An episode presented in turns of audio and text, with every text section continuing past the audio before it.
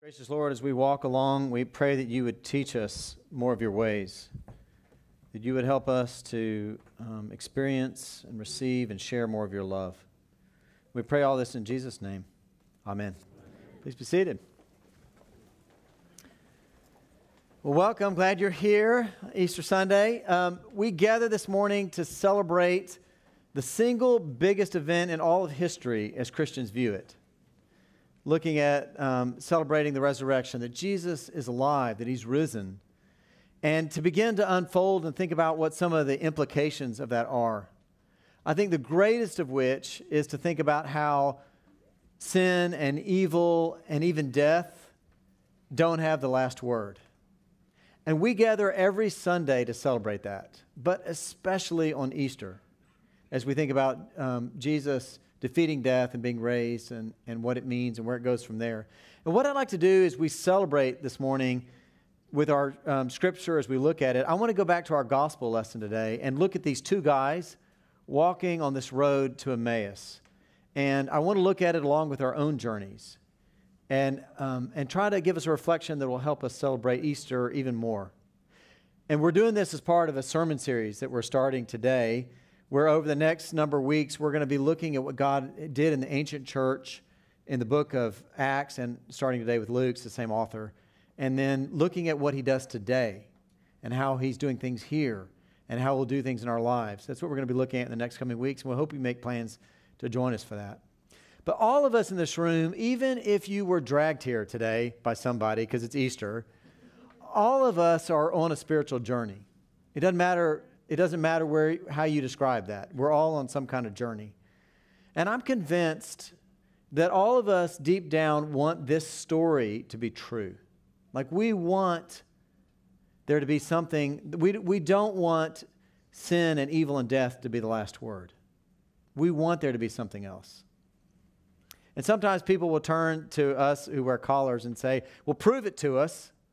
Prove it to us. And the truth is, we can't force you to believe anything. We cannot prove it in that kind of way, if that's what you mean, but we can come forward with great witnesses and great evidence and all this other stuff. But at the end of the day, you're always left with a choice, right?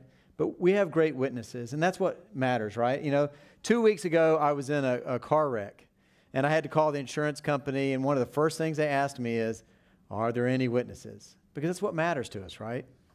And when we look at all this stuff, they're, they're kind of two categories of witnesses, I'm going to say, to the, to the Easter resurrection, the Easter miracle. The first of which are those back then. And you've got six different accounts in the Gospels. You got Paul later on, he'll say there, there, more, there are 500 or more people who've seen the risen Lord. Let me connect you with one of those. That's what Paul's talking about. So you got all that, all the testimony of these ancient documents. And then you've got the countless number of people through the ages who will say, I've had an experience of the risen Lord. So you, you kind of get two different categories of witnesses. But it doesn't matter what I say or where we go or what the evidence is. At the end of the day, you're always going to be left with a choice on that. And what I'd like to do today is just kind of walk along this journey for a minute with a change taking place in two of the original followers, these two guys that we read about in our gospel lesson today. So let me, let me start by just setting the stage for these two guys. So Friday, Remember, Jesus has been, you know, betrayed, abandoned. He's been stripped, spat upon, beaten, bloodied, all of this stuff, mocked, and killed and put in the grave. That's, that's what happens on Friday. And on Saturday, this whole day of Saturday, we don't have, you know, I can't read a bunch of text about what happened, but I imagine all the followers of Jesus are completely dejected on Saturday. I don't know if you've ever been in the room with somebody or you yourself have been in a place where you faced an extreme tragedy, but there's oftentimes silence. And then finally, somebody will break silence by saying, I can't believe they're gone. And you just sit there like that. And that's kind of the way it goes. And that's the way I think this day went because they expected something completely different. They expected um, a strong political Messiah, leader who was going to kick booty on the Romans and put them out of Jerusalem. That's what they expected. And, and not only did that not happen, but now he's dead. And I just imagine that's where they're sitting. And then we come around to Sunday, and these women who go to the gravesite come back and say, like, the body's gone. We've encountered these angels who tell us that he's alive. And that's what they're all going on. That's the place that they're at. And these two guys, Cleopas is named, the other one is not is the unnamed disciple. They're probably one of they're not one of the 12, but they're probably one of the 70 that Jesus sent out. And they're busy trying to I mean, they're like their world is in pain and they're trying to figure all this out, but they're ready to get out of there. And they're like, let's move on. And so they head out to, towards Emmaus. And Emmaus was a little podunk village that was about seven miles from Jerusalem. It would have been about a two hour walk from Jerusalem, and they, they head out. And these guys on this journey are really, really low. One of the biblical commentators I really like, William Barclay, the Scottish uh, commentator, he says that their faces are twisted with grief. That's how he describes them as they walk along and they have these discussions. And I think for all of us, everybody in this room will walk that road someday with their faces twisted with grief. We can have a sudden illness where we leave the doctor's office with our faces twisted with grief, or one of our loved ones. I had uh, recently an aunt of mine who went from being diagnosed to passing on in seven weeks earlier this year. Did the funeral last weekend. And um, I just think about that. And all the people who are celebrating her life and all this and all her love and all this, but a lot of twisted faces with grief. Or those of us who've been pushed out of a job or unemployed or struggling with something at work. Or all the broken relationships in one form or another that we face and that we struggle with. All that stuff goes on. Sooner or later, we all walk this same road with a face twisted with grief. But notice what happens next because these guys are walking along, they're having this discussion. How in the world did this happen? What do we make of this? And then we get to this point where Jesus comes along them. This is what verse 15 says. While they were talking and discussing, Jesus himself came near, and he went with them, but their eyes were kept from recognizing him. And you get this moment where, I mean, Jesus is walking along them. He's a stranger. They don't recognize him. And they're really sad. And Jesus is like, Why are y'all so sad? And they're like, and if you read it again, they're like, Well, we, we expected, we thought we had found the Messiah. This, we thought we'd found this political, military strength that was going to rise up suddenly and was going to, like I say, push the Romans out and do all this. And, and not only did he not do that, but now he's dead. And they're like, and, and notice what Jesus does, because Jesus doesn't like immediately fix it. Like we pray for that. Like we all get down on our knees and pray, take this grief, take it from me, fix it now. And you know, and you think about Jesus could have walked up and said, Yeah, well, cosmetic department had to redo me because of Friday when I got beat up. And y'all may not recognize me, but I'm Jesus, and let me tell you why this happened and whatever else. That's not what he does. But he does start to give them perspective and he does start to give them hope.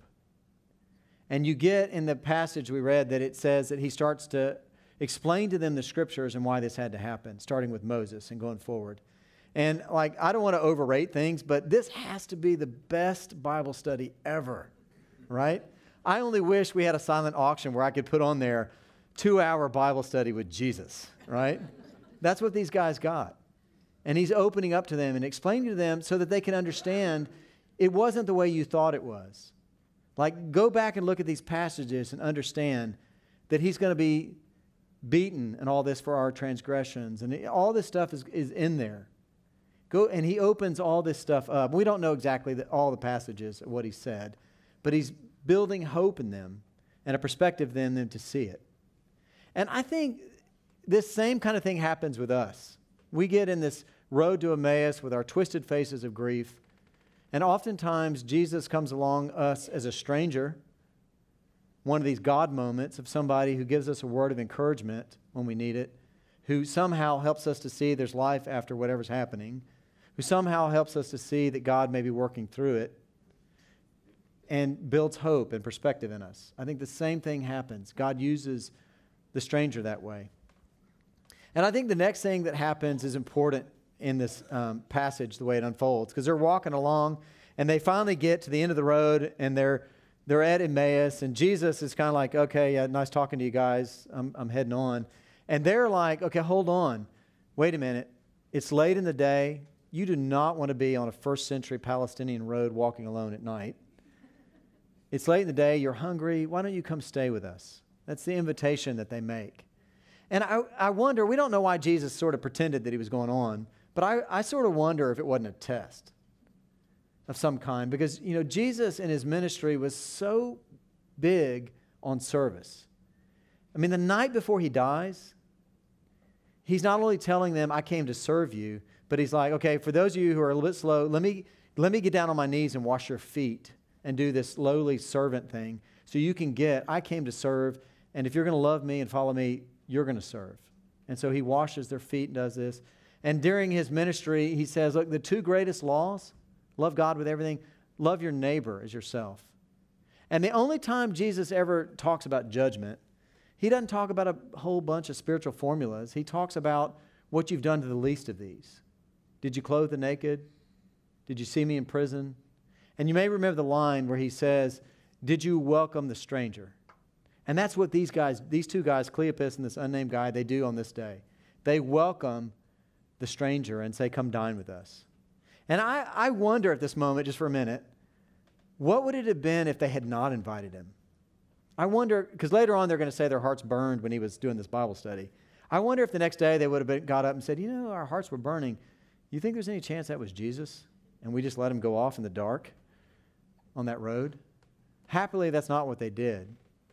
So they invite him in, and they invite him in for, for dinner. And I don't know how all this goes, but they, the, he's the stranger, the guest, and they ask him if he's going if he's going to do the blessing or whatever, or maybe he volunteers. I don't know how it goes. But what we know is the next thing that happens is that Jesus um, does this. This is verse 30 and 31. When he was at table with them, he took bread, he blessed and broke it and gave it to them. Then their eyes were opened and they recognized him. What does that sound like? He took the bread, he blessed it, he broke it, and he gave it. Like maybe something that happens back here. It's a moment really of worship. There are three of them in that room. Jesus does this, and they, it's that moment that their eyes are opened and they see him for who he is. And I want to suggest to you that that's the way it happens often for us as well. We oftentimes encounter God here in worship. I mean, Jesus tells us when two or three are gathered together in his name, there I am in their midst.